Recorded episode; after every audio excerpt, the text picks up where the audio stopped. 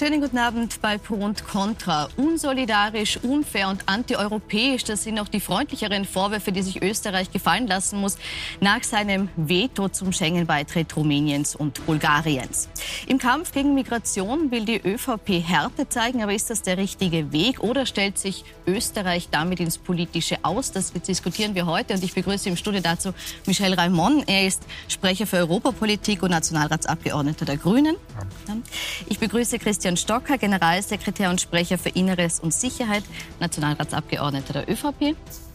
Ich begrüße Judith Kohlenberger, Kulturwissenschaftlerin und Migrationsforscherin an der WU Wien. Reinhard Einwaldner, Sprecher für innere Sicherheit und Nationalratsabgeordneter SPÖ. Und Johann Holländer, früher Direktor der Staatsoper Wien und Volksoper Wien und künstlerischer Direktor des UNESCO-Festivals in Bukarest, gebürtiger Rumäne und jetzt auch TV-Moderator bei Servus TV. Wie geht Österreich mit der Migrationsfrage um? Das hat sich mein Kollege Martin Krammer für Sie angesehen. Die Botschaften sind unmissverständlich. Seit Tagen rufen Rumäninnen und Rumänen zum Boykott von österreichischen Unternehmen auf. Denn Österreich hat ihre Hoffnungen zerstört auf ein Ende der Grenzkontrollen im EU-Land. Auch das EU-Parlament kritisiert Österreichs überraschendes Schengen-Veto. Eine Entscheidung, die der gesamten Union schade. Bundeskanzler Karl Nehammer kontert. Das Nein zur Reisefreiheit solle verhindern, dass noch mehr Migrantinnen und Migranten unkontrolliert einreisen. Die Union steht immer auch für Gemeinsamkeit. Aber dann, wenn das System versagt, dann, wenn man sieht, dass man sich selbst helfen muss, weil andere nicht helfen, genau dann müssen wir das tun, was wir gerade machen. Dazu zählt nicht nur die Schengen-Blockade, sondern auch eine noch engere Kooperation mit Ungarn. Eine 30-köpfige Polizeieinheit aus Österreich soll künftig helfen, schon in Ungarn Migrantinnen und Migranten abzufangen. Es geht darum, dass wir konsequent und fest auf die Asylbremse steigen. Das ist notwendig. Eine fragwürdige Partnerschaft kritisieren Expertinnen, denn Ungarn ist bekannt für illegale Pushbacks. Riskiert das Innenministerium hier Menschenrechte für innenpolitische Erfolge? Das legt zumindest auch ein aktueller Bericht des Falters nahe. Karl Nehammer hat vergangenes Jahr versucht, Afghanen nach Kabul abzuschieben, trotz der laufenden Taliban-Eroberung. Das Motiv war angeblich innenpolitisch, die Sorge vor einer stärker werdenden FPÖ. Wie viel Populismus steckt in der österreichischen Asylpolitik? Und hat die Regierung die richtigen Lösungen? Die Nachbarstaaten sind sicher äh, ein Teil davon, die dazu beitragen, dass das nicht so funktioniert. Aber es ist zu wenig Animo seitens der Regierung da. Ich glaube, das ist ein Prozess, der wesentlich länger dauert als eine Regierungsperiode. Ich glaube, die versuchen es einfach nur immer wieder zur Wahl aufzubringen, um dann gewählt zu werden und dann einfach quasi immer wieder aufkochen wie ein Gulasch. Aber ändern tun sie im Endeffekt nichts. Also ich habe da keine Veränderung gesehen.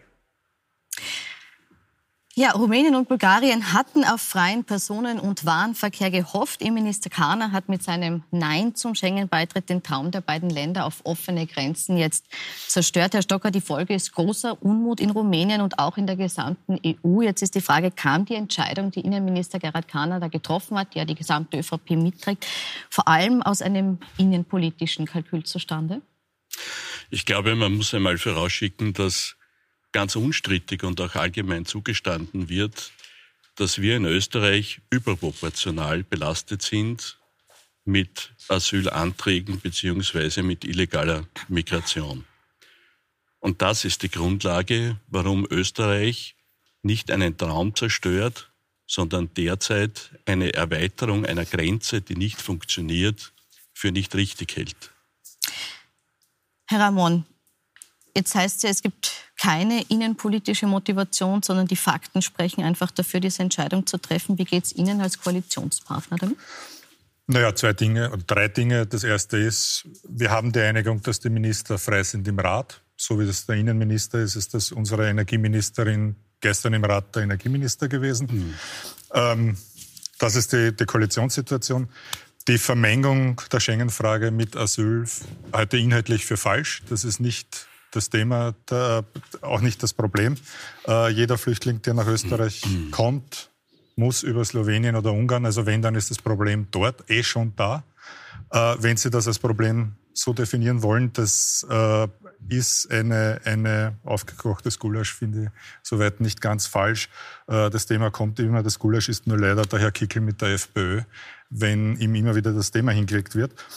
Ähm, ich war heute beim Innenminister am Nachmittag. Äh, wir müssen daran arbeiten, dass dieses Problem im nächsten Frühling spätestens bis zum Herbst gelöst wird und dass wir Rumänien und Bulgarien äh, aufnehmen. Ich bedauere als Europasprecher sehr, dass wir uns jetzt im Rat zwei Länder zum Gegner gemacht haben, die bei erster Gelegenheit, und Sie haben es schon probiert, Österreich ins Auswischen werden und sich dabei noch gerecht fühlen. Es war kein, keine gute Entscheidung. Herr Holländer, Sie sind Österreichs berühmtester Rumäne. Sie sind in Timișoara geboren und mit 24 Jahren damals äh, nach Wien gezogen im Rahmen einer Familienzusammenführung. Die ÖVP sagt jetzt, Rumänien ist noch nicht bereit für Schengen. Hat sie damit recht? Ich bin nicht Österreichs berühmtester Rumäne, sondern Rumäniens berühmtester Österreicher, kann man ja auch sagen. Nein, die ÖVP hat absolut nicht recht. Die ÖVP weiß ganz genau, was wir alle wissen. Äh, das ist von der Grenzschutzagentur Frontex sind die, die Zahlen ja bekannt, genauso wie Herr Kollege auch gesagt hat. Man weiß dass ganz genau. 128.438 Menschen, äh, also Immigranten nach Österreich gekommen sind in diesem Jahr, davon 52.000, über 52.000 aus Ungarn und lediglich 3.404, also 2,65 Prozent aus Rumänien. Was ich jetzt sage, weiß jeder. Sie hat es geschrieben und die ÖVP weiß das selbstverständlich auch. Und zwei Tage bevor der Herr Innenminister in Absprache mit Herrn Nehammer verkündet hat, das Veto Österreichs gegen 26 Staaten, das ist die Einigkeit, die die ÖVP als Regierung in die EU praktiziert. Sie allein, das kleine Österreich, ist dagegen, was 26 sagen. Zwei Tage davor beim Salzburger Forum waren absolut der Herr Karner bzw. Die, die, Dame, die er als Delegation, als seine Vertreterin geschickt hat zum äh, Salzburger Forum, war einverstanden, dass Rumänien in den Schengen-Raum aufgenommen wird. Da hat jemand die Idee gebracht, ich weiß nicht wer, vielleicht der neue Berater, der berühmte Herr Fleischacker, der schon bei vorherigen Bundeskanzler Berater war. Man könnte ja auf jeden Fall äh, mehr äh, Sympathisanten und mehr Stimmen bekommen bei den Wahlen in Niederösterreich oder bei den künftigen Wahlen äh, in eineinhalb Jahre was, wer gegen Immigranten ist, der hat die Sympathie des Volkes. Wer die von die da unten sind, der hat die Sympathie des Volkes. Versuchen wir doch auch zu machen, was die FPÖ macht. Und dann kriegen wir mehr äh, Wählerstimmen. Wir sind dagegen. Einen anderen Grund bei der ÖVP hat niemand gefunden. Das ist der einzige. Dass die dann so eine Watschen kriegen von ganz Europa. Damit hat natürlich die ÖVP nicht gerechnet. Was er gesagt hat, dass in ein paar Monaten bei der nächsten Zusammenkunft es korrigiert wird, ist zu hoffen. Da kommen wir noch dazu. Jetzt waren es einige Angriffe auf die ÖVP, möchte ich kurz replizieren lassen, bevor wir zum Herrn Einmal kommen. Nur Tatsachen. Ja, schauen Sie, Herr Holländer, Ihre Meinung ist Ihnen unbenommen. Das ist nicht meine Meinung, Doch, das ist die Meinung in jeder Meinung. Zeitung Nein, Das ist Ihre Meinung und die Schlüsse, die Sie ziehen, die weise ich zurück und die Unterstellung, womit das etwas zu tun haben soll, auch. Die Zahlen, die Sie gesagt haben, sind ganz andere, als das Innenministerium hat. Und ich gehe von den Zahlen des österreichischen Innenministeriums aus.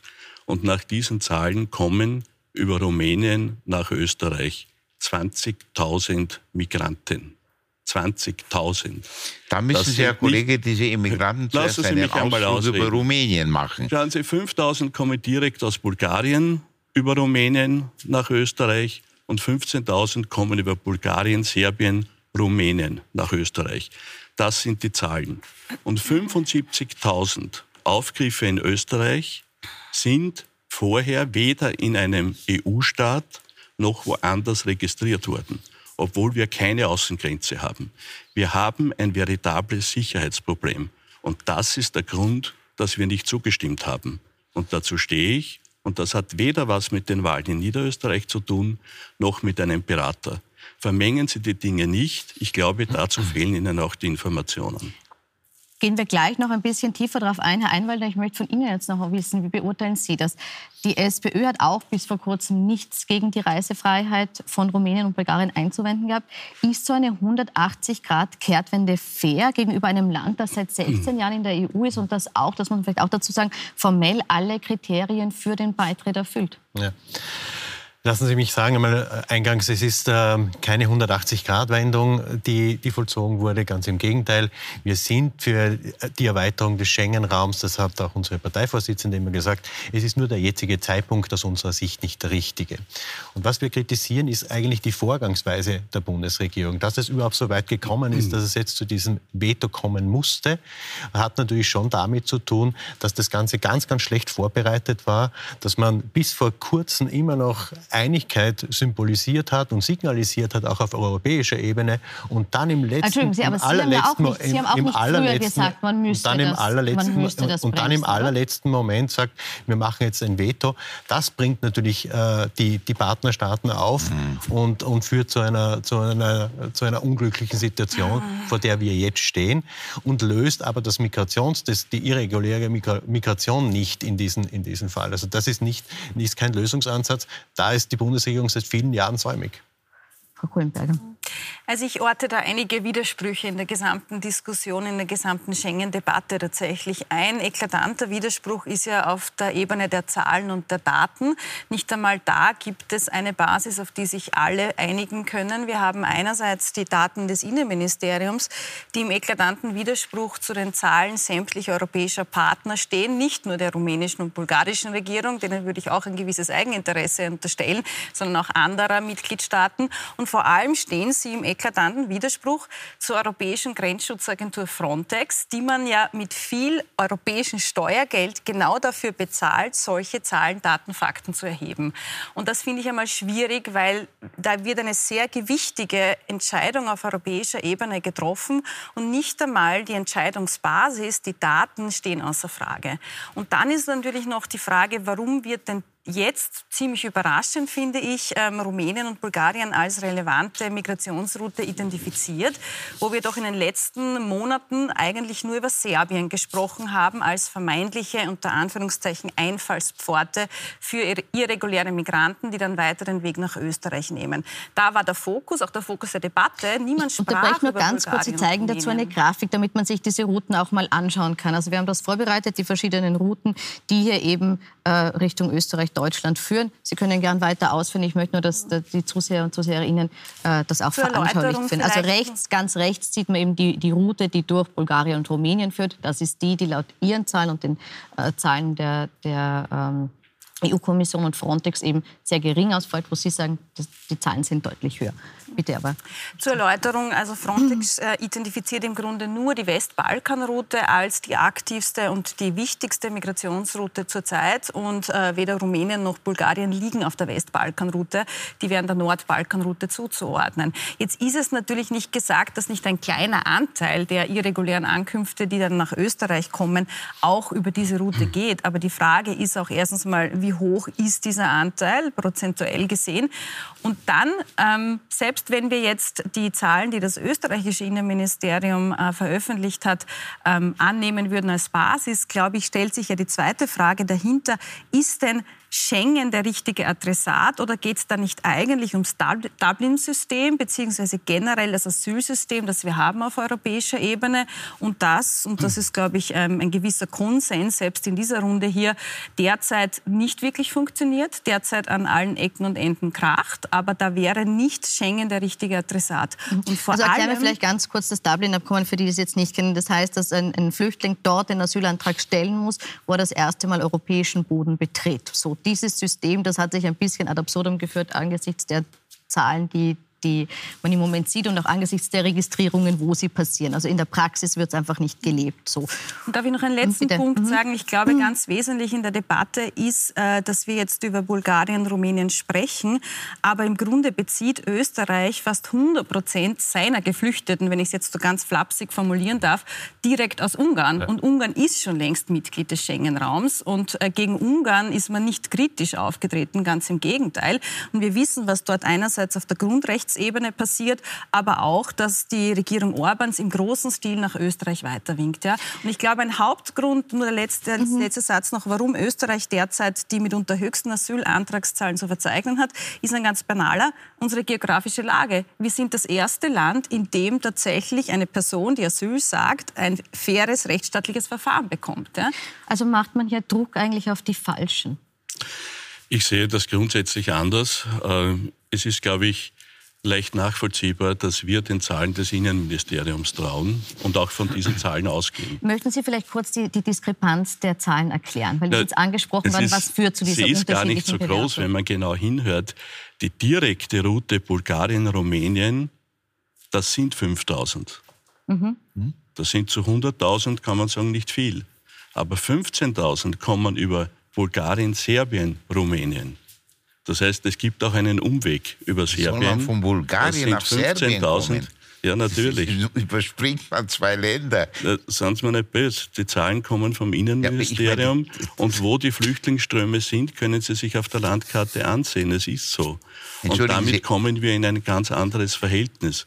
Aber was, glaube ich, auch für jeden nachvollziehbar ist, wenn das Dublin-System gescheitert ist, alle sind sich einig und die Europäische Union tut aber nichts, dass es funktioniert oder besser wird, und der Außengrenzschutz funktioniert nicht. Wir reden seit Monaten, dass auf europäischer Ebene Maßnahmen zu treffen sind.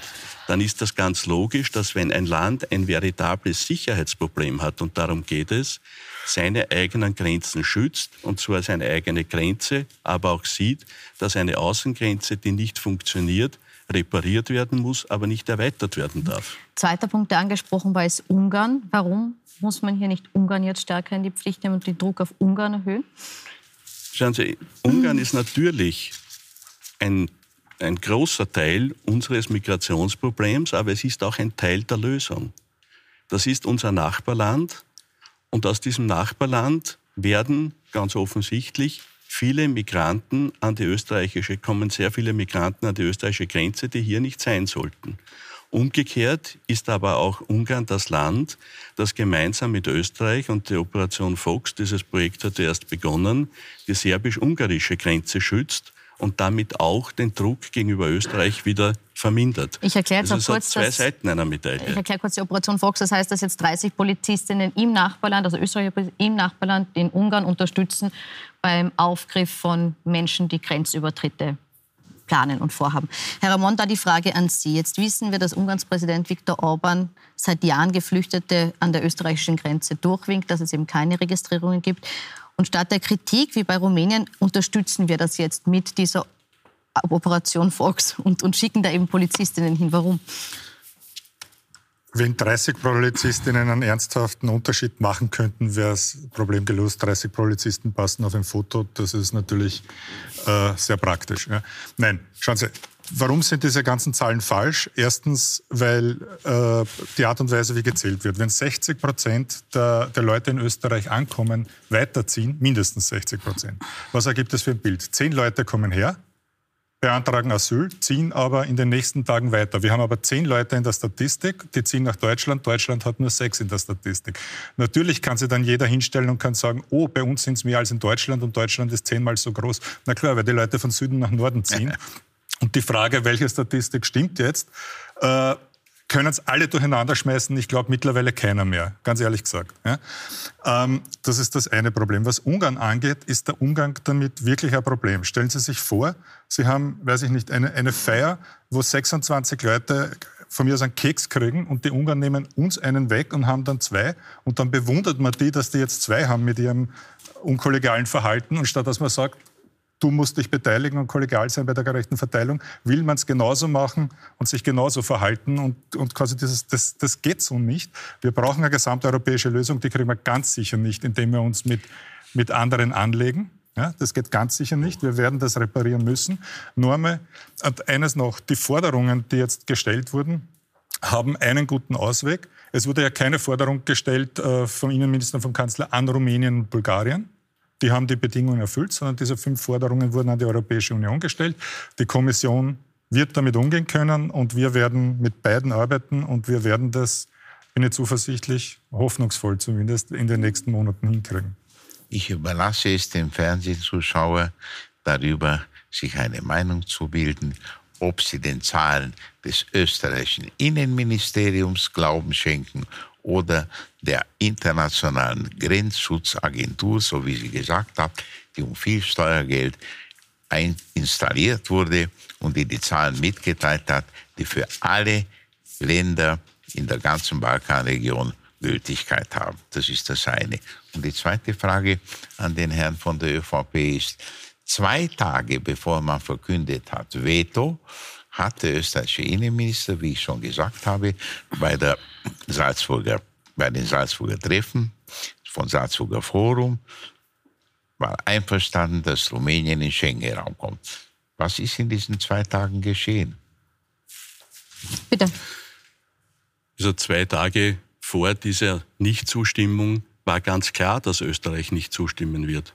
Das haben wir nicht erstmals zwei Tage vor dieser Doch, Abstimmung am 16. gesagt. November haben Sie es nein, gesagt. Nein.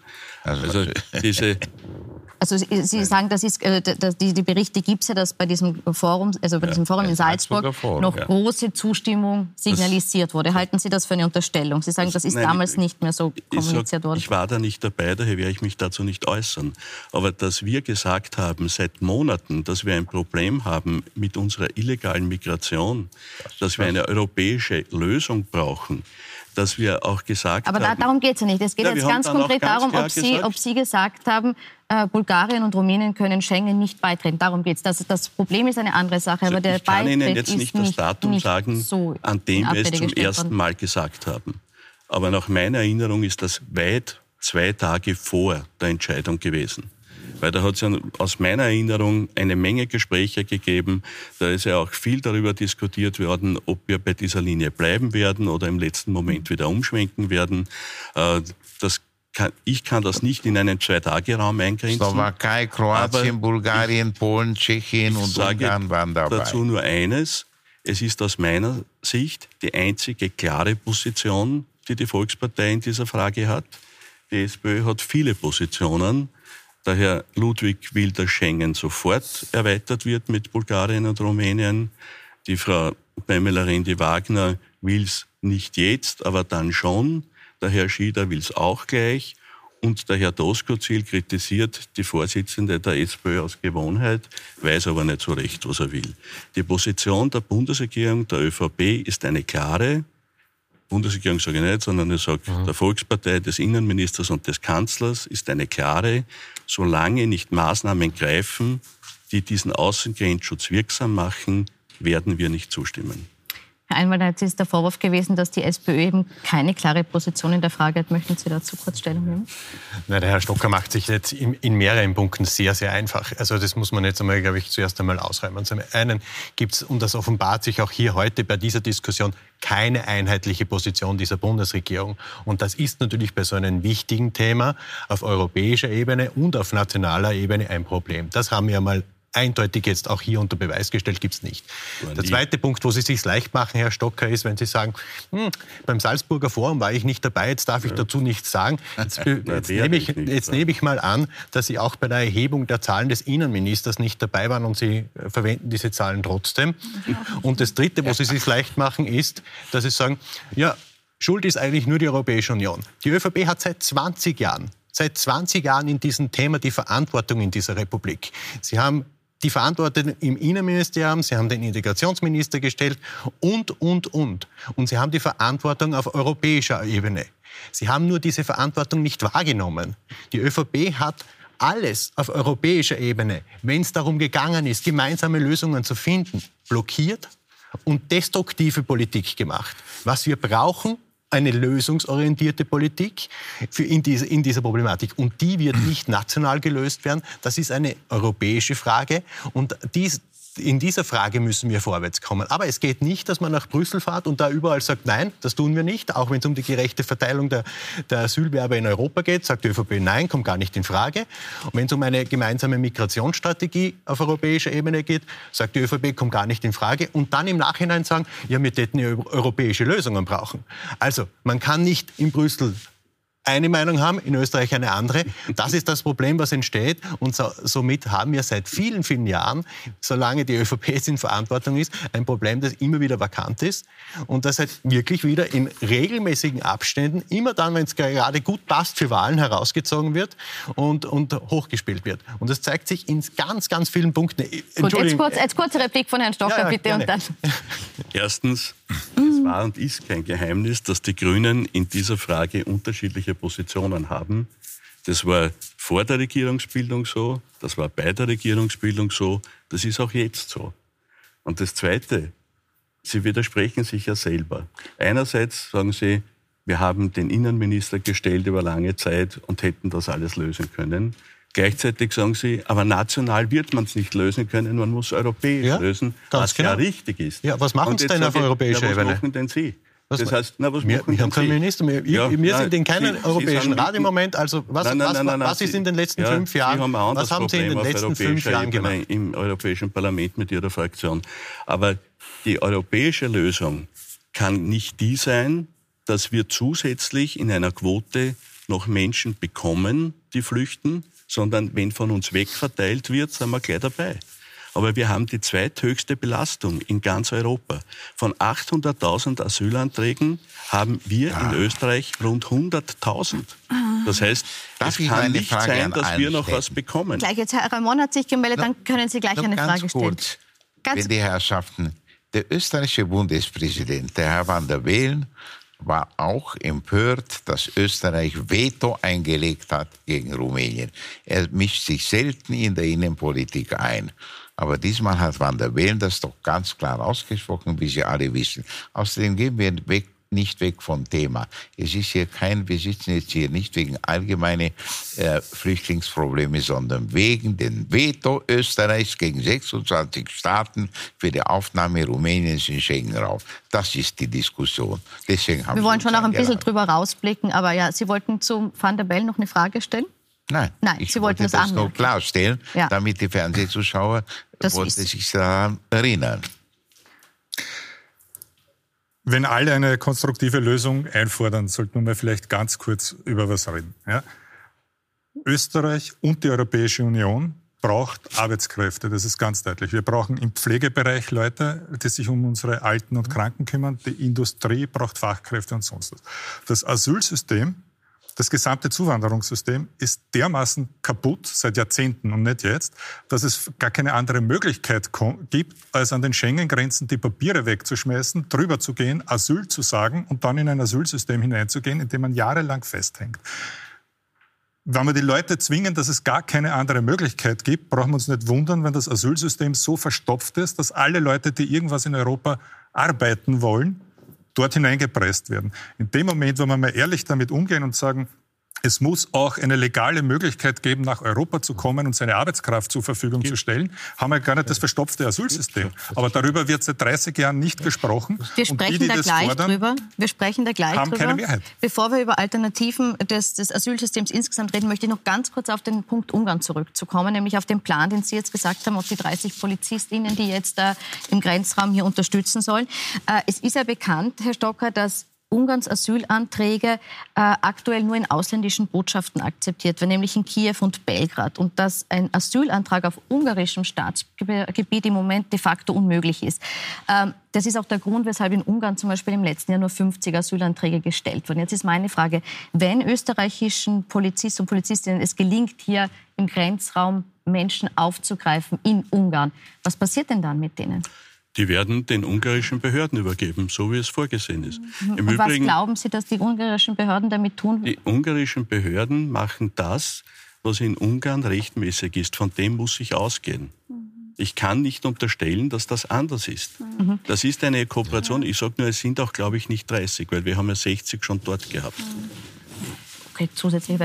Frau Kohlenberger, vielleicht kurze, äh, kurzer Replik. Wie, wie, sehen Sie diesen, ja, diese Unterstützung Ungarns? Ich sehe das sehr skeptisch, muss ich sagen, weil man kann jetzt natürlich sagen, gut, ein österreichischer Polizist greift da ähm, einen Schutzsuchenden auf, der wird dann einen ungarischen Kollegen übergeben und dann aus den Augen, aus dem Sinn, wo wir aber wissen, dass de facto keine Asylanträge entgegengenommen werden. Ja, und was passiert? Ja die Person wird wahrscheinlich zurückgewiesen werden und da macht man sich natürlich strafbar und da macht sich auch der österreichische Polizist mit strafbar, weil es im äh, ganz offenen Bruch mit dem geltenden Völkerrecht steht.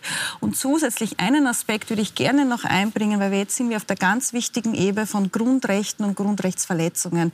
Und es gäbe in der ganzen Schengen-Debatte schon auch einen gewichtigen Grund, finde ich, zum Beispiel ein Veto gegen den Schengen-Beitritt Kroatiens und Bulgariens einzulegen. Nämlich in beiden Ländern wurde zuletzt aufgedeckt, in unterschiedlichen investigativen Recherchen, dass dort Asylwerbende teils tagelang ohne Zugang zu Wasser und zu Nahrung festgehalten, inhaftiert werden in Geheimgefängnissen auf bulgarischem Grund und Boden und dann illegal zurückgewiesen werden.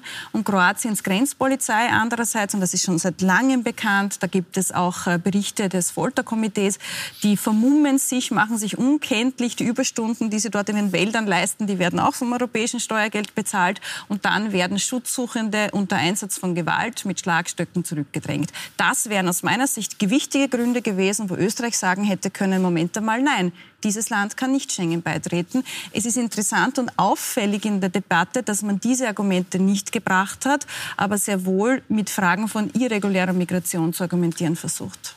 Eines ist mir jetzt schon sehr wichtig, nämlich für die österreichischen Polizisten, die jetzt bei dieser Operation Fox an der Grenze Ungarn-Serbien ihren Dienst tun. Ich glaube, wir sind uns schon einig, dass wir diesen Beamten kein rechtswidriges Verhalten unterstellen wollen.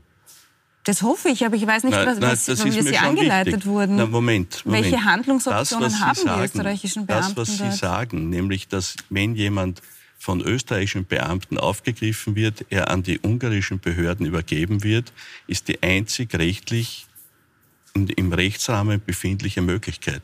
Und wenn Sie das mit einer Unterstellung verbinden, dass damit ein Beitrag für Menschenrechtsverletzungen geleistet wird, weise ich es zurück und ich hoffe, ich habe Sie missverstanden. Darf ich eine Nachfrage stellen da?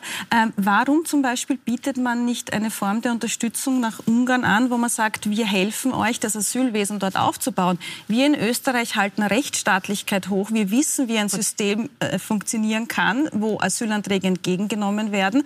Und wir leisten Verfahrenshilfe für Ungarn und Frau helfen dort ein funktionierendes Frage gleich, gleich noch mal zu wiederholen. Wir müssen jetzt noch eine ganz kurze Pause machen. Sie dürfen damit gern die nächste nächste Halbzeit beginnen. Wir müssen eine kurze Pause, sind aber gleich für Sie da und diskutieren weiter.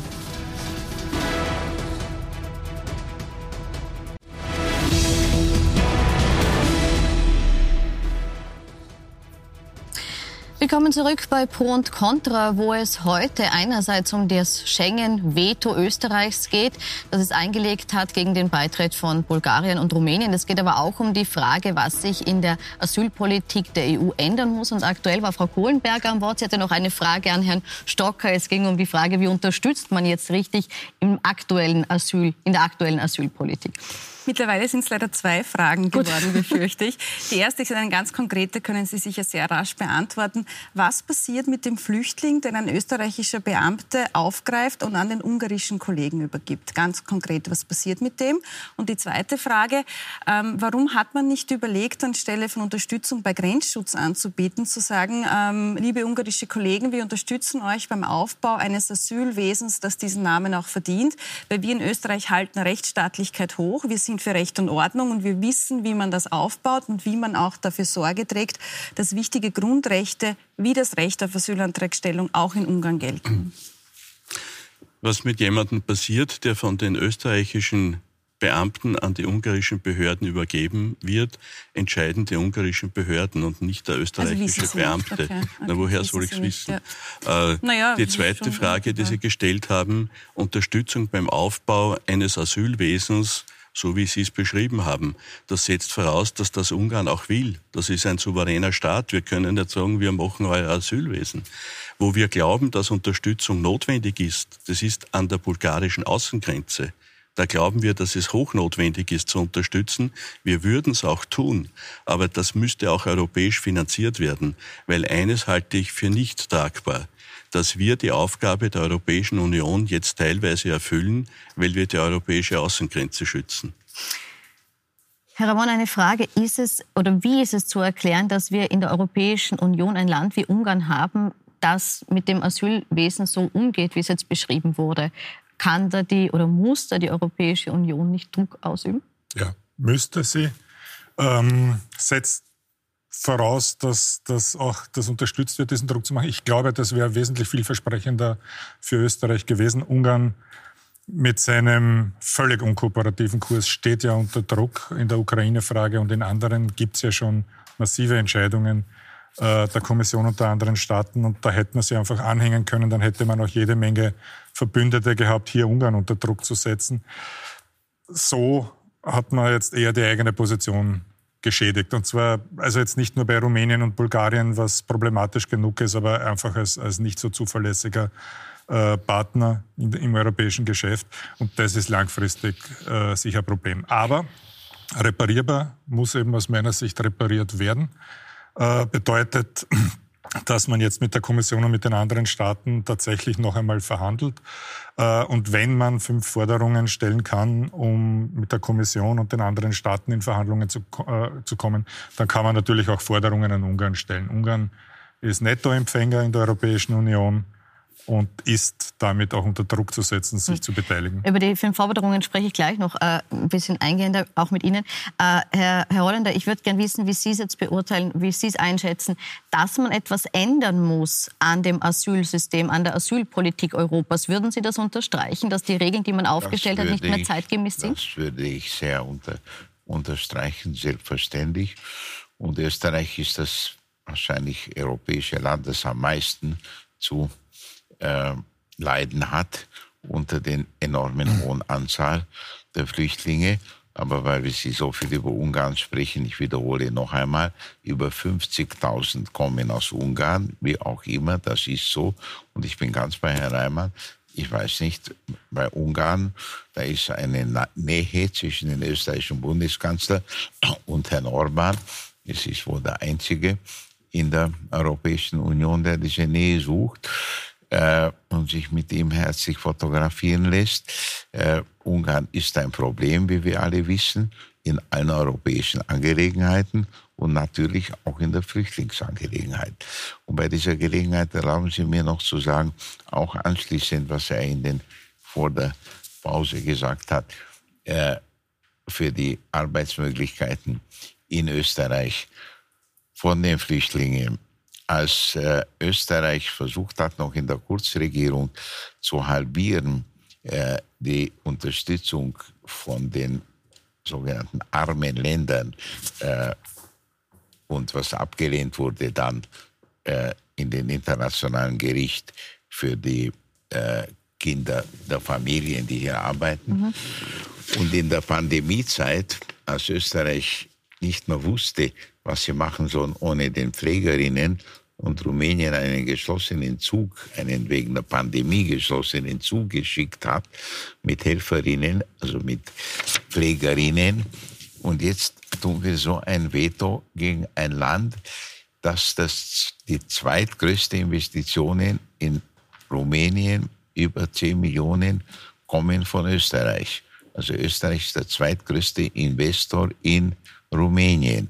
Natürlich braucht Rumänien auch Österreich sämtliche Firmen, eine ganze Reihe von Firmen haben ja auch protestiert gegen diese Maßnahmen. Also einerseits bestrafen wir die und sie bestrafen Rumänien. Ja, sie machen so. Und ich sage Ihnen, das kostet Rumänien über 200 Millionen Euro, diese Maßnahme. Es sind Schlangen von 35 Kilometer bei der Grenze. Chauffeure übernachten drei Nächte dort wegen den Schengen, mhm. weil man wegen den Schengen-Raum. Über 200 Millionen Euro kostet diese Maßnahme der ÖVP-Regierung. Ich möchte nur anschließen, sozusagen aus der Migrationsforschungssicht. Die Rumänen sind ja mit den Deutschen, zählen sie zu den größten Arbeitsmigrantengruppen in Österreich tatsächlich. Unser Arbeitsmarkt ist ganz massiv abhängig von der Arbeitskraft von Rumäninnen und Rumänen. Und da wurde jetzt das schöne Beispiel gebracht der vielen Systemehalter während der Pandemie, die sogar mit eigenen Sonderzügen aus Rumänien gekommen genau. sind. Da waren die Grenzen plötzlich offen. Da war Schengen irgendwie ganz ja. wurscht, weil man sie gebraucht ja. hat. Und ein letzter Punkt, der geht leider auch unter in der Diskussion.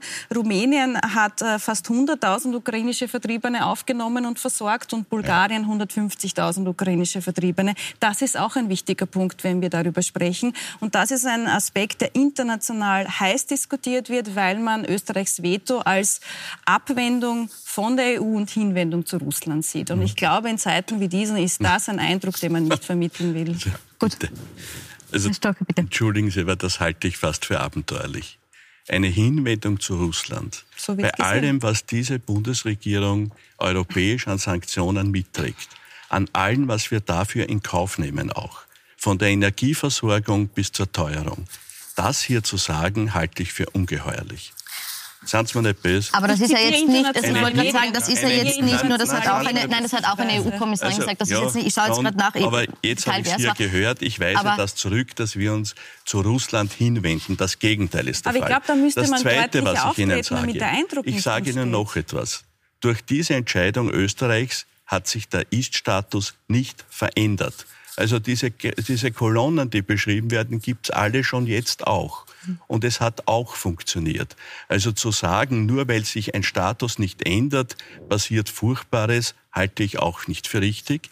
Und wenn Sie jetzt sagen, dass Rumänien darunter leidet und das als eine Zurücksetzung von Rumänien oder etwas gegen Rumänien gerichtetes gewertet wird, das soll es ausdrücklich nicht sein. Es ist nicht gegen Rumänien, auch nicht gegen Bulgarien gerichtet. Es ist dagegen gerichtet, dass wir in Österreich ein Sicherheitsproblem haben, das aus einer nicht funktionierenden Grenze kommt. Und eine Grenze, die nicht funktioniert, kann nicht erweitert werden. Aber Herr Stocker, abgesehen davon, dass es vielleicht nicht bewusst dagegen gerichtet ist, wir sind uns einig, dass es Bulgarien und Rumänien am härtesten trifft, diese Maßnahme. Und nicht unerheblich. Es verändert den Status nicht. Aber bitte, ich sage eines schon ganz offen. Deutschland hat den Beitritt Österreichs zum Schengen-Raum drei Jahre verzögert. Drei ganze Jahre. Gut, aber das ist und Geschichte. es geht jetzt um die jetzige klar, Entscheidung. Das ist Geschichte, aber es ist geschehen und das hat auch nicht dazu geführt, dass wir mit Deutschland in einem Konflikt gelegen wären, dass auf einmal die Wirtschaft nicht mehr funktioniert hätte. Das ist etwas, was auch zur Kenntnis zu nehmen ist.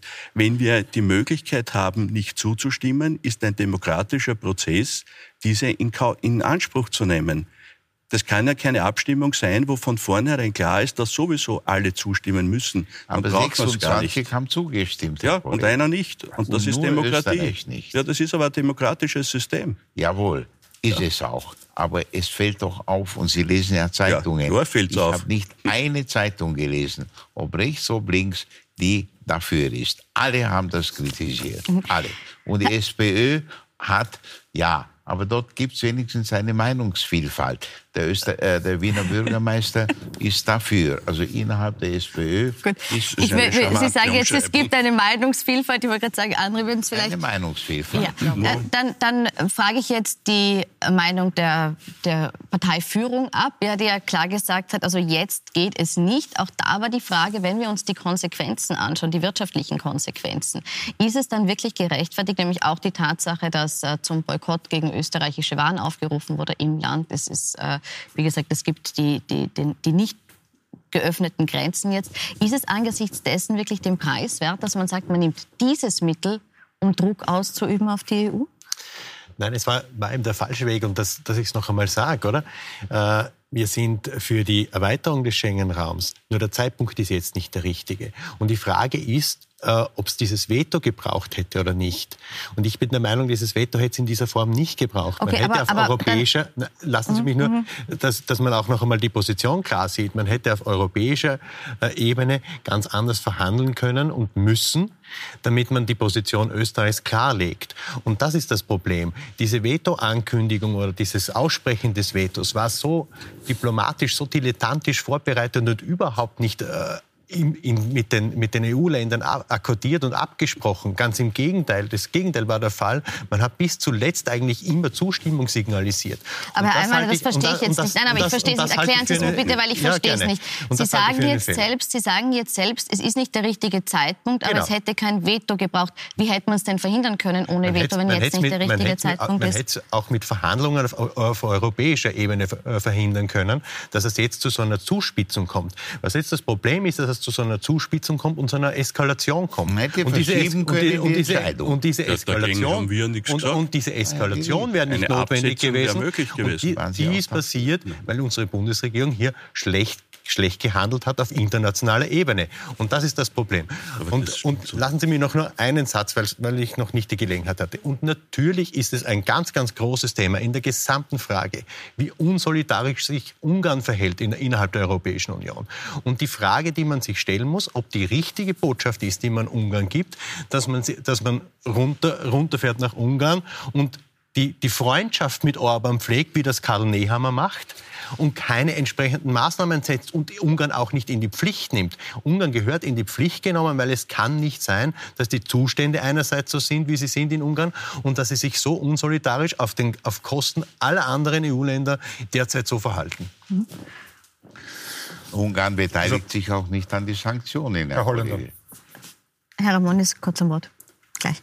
Bitte. Da waren jetzt einige Dinge, wo ich glaube, die kann man gut zusammenbringen. Wo der Herr Stocker vollkommen recht hat, ist natürlich bei der, bei der Russland-Sache, ich erlebe den, den Kanzler kaum bei etwas so klar und überzeugt, wie äh, dass man da auf der Seite der Ukraine steht. Da möchte ich jetzt ganz kurz was sagen, weil ich es vorher nicht gefunden habe. Es ist auch die äh, EU-Innenkommissarin Johansson, die gesagt hat, ein Weihnachtsgeschenk an den russischen Präsidenten Wladimir Putin wäre das, weil eben Ich- die, weil es die Spaltung Europas Da unterstützt. haben Sie mir jetzt genau an diesem Punkt unterbrochen. Es stimmt nämlich auch, äh, was Frau Kohlenberger gesagt hat, das wird in Europa tatsächlich so wahrgenommen, auch wenn es nicht so ist. Und da müssen wir kommunizieren, da können wir nicht einfach sagen, quasi das ist nicht so. Äh, die Berichte und, und diese Stellungnahmen gibt es ja, dass das quasi uns so angehängt wird und wenn man es nicht so sieht, sehe ich es auch nicht so. Was, was die Verhandlungen und quasi die Verschiebungen angeht, muss man auch sagen, äh, sitzt jetzt nicht hier und kann sie nicht verteidigen. Aber die tschechische Ratspräsidentschaft, die diese Sitzung geleitet hat, wusste auch in den Stunden davor, dass es diese Veto-Aussprache gibt, hat diese Abstimmung durchgeführt und glaubt, hat geglaubt, dass sie das damit durchpressen kann, sprich, dass sich die Niederlande und Österreich nicht trauen. Und das muss man halt auch sagen, das ist auch ein Fehler, wenn ich will, dass es- diese Abstimmung gut ausgeht und weiß, dass das so ausgeht. Sie haben auch Bulgarien und Rumänien zusammengehängt in der Abstimmung. Man konnte nur gegen beide stimmen, äh, richtig. wenn die, die, die Niederlande zum Beispiel nur die Bulgaren ablehnen wollten. Dieser Versuch, das Ergebnis zu erzwingen, war auch ein Blödsinn in der, in der, in der Durchführung. Hätte bedeutet, verschieben wir es auf Jänner, Februar, sonst was und redet man nochmal drüber, dann wäre es nicht mehr die tschechische Ratspräsidentschaft gewesen, sondern die schwedische und das wollten die Tschechen wollten halt auch noch den Erfolg mit ausfahren. Ja. Aber wir wollten Das ist halt wirklich. Sie wollten es, Sind richtig. andere auch nicht Wir wollten es, dass es verschoben wird. Ja. Und das ist auch die Inkonsistenz in Ihrer Argumentation. Na, Sie kommen damit nicht zurecht, dass Sie eigentlich dagegen sind, aber dafür sein wollen und keine Linie finden. Diese Meinungsvielfalt ist der SPÖ unbenommen. Ich bin aber froh, dass die, Volkspartei, dass die Volkspartei, der Kanzler, der Innenminister eine klare Position hat, die nicht von allen geteilt wird, aber es ist zumindest klar. Das ist mir lieber wie Meinungsvielfalt aller SPÖ. Gut, Sie haben in dieser klaren Botschaft auch fünf ganz konkrete Forderungen jetzt an die äh, EU formuliert. Äh, Herr Ramon, da steht unter anderem drinnen, also in diesen fünf Punkten, der Bau von Zäunen an den EU-Außengrenzen, Asylverfahren in Drittstaaten stattfinden lassen und nicht eben äh, im, in den EU-Staaten. Können Sie mit diesen Forderungen mit, unterstützen Sie diese fünf Forderungen, die die ÖVP formuliert hat auch? Ähm, ich war im ersten Moment, Mittwochmorgen ist das äh, so gekommen, haben wir gedacht, also die sind so nicht eins zu eins erfüllbar und sich auf denen einzugraben wäre ein Problem. Man muss aber auch sagen, die ÖVP hat das inzwischen als Vorschläge kommuniziert. So ist es. Und über die kann man jetzt mit der Kommission reden. Einiges davon, also eine, eine Rücksenderichtlinie dauert Jahre auszuarbeiten. Und wenn wir eine Lösung bis zum Frühling haben wollen, wird es am Schluss so ausschauen, dass die Kommission sagt, wir reden über ein Modell in diese Richtung und damit kann man, hat man einige Schritte weitergebracht. Wir werden einen Weg suchen, äh, dass wir da konstruktiv vorankommen. Äh, Ich bin auch froh, dass das jetzt als Vorschläge und Diskussionsgrundlage kommuniziert wird und nicht mehr als Forderung, die, wo alle fünf Punkte erfüllt werden müssen, weil das wäre nicht fixfertig umsetzbar. Aber die 20, also die im Aktionsplan enthaltenen 20 Punkte der EU sind teilweise kompatibel. Nicht eins zu eins, aber aber Sie sagen, es ist verhandelbar, Natürlich. welche Schritte man machen muss, damit dann vielleicht das Veto im Frühjahr Es muss nur eine Maßnahme wird. Zu den Ankündigungen folgen. Eben. Frau Kohlenberger, da will ich das Schlusswort gerne an Sie geben. Was sind denn Ihrer Meinung nach die wichtigsten Forderungen oder die wichtigsten Ideen, die man jetzt umsetzen muss, wenn man hier einen Schritt weiterkommen möchte in der Asylpolitik der EU? Ja, man müsste wahrscheinlich das gesamte System vom Kopf auf die Füße stellen. Ja? Also es bräuchte einerseits viel mehr legale Möglichkeiten für Flucht, aber tatsächlich auch für Arbeitsmigration. Weil was wir einfach wissen ist, um irreguläre Ankünfte nachhaltig zu senken, da helfen nicht Mauernbau. Ich stelle mir das überhaupt sehr impraktikabel vor, die ganze EU einzäunen zu wollen. Das geht ja auch rein pragmatisch gar nicht, sondern da hilft eigentlich nur Wege zu schaffen, wie die Menschen geordnet, strukturiert, legal in die EU einreisen können, hier auch einen Beitrag leisten können. Wir haben es gehört, unter anderem als Systemerhalter zum Beispiel. Und dadurch würde man auch dafür sorgen, dass irreguläre Ankünfte zurückgehen. Das muss ein Baustein sein. Wenn man Außengrenzschutz sagt, muss man gleichzeitig auch sagen, aber legale Möglichkeiten zur Einreise. Und das vermisse ich wirklich, wirklich sehr in dieser ganzen Debatte. Wir werden die Debatte weiter verfolgen. Wir werden sie in diesem Rahmen noch weiterführen. Ich bedanke mich vielmals dafür, dass Sie heute dabei waren. Ich wünsche Ihnen noch einen schönen Abend auf Puls 4 und Puls 24.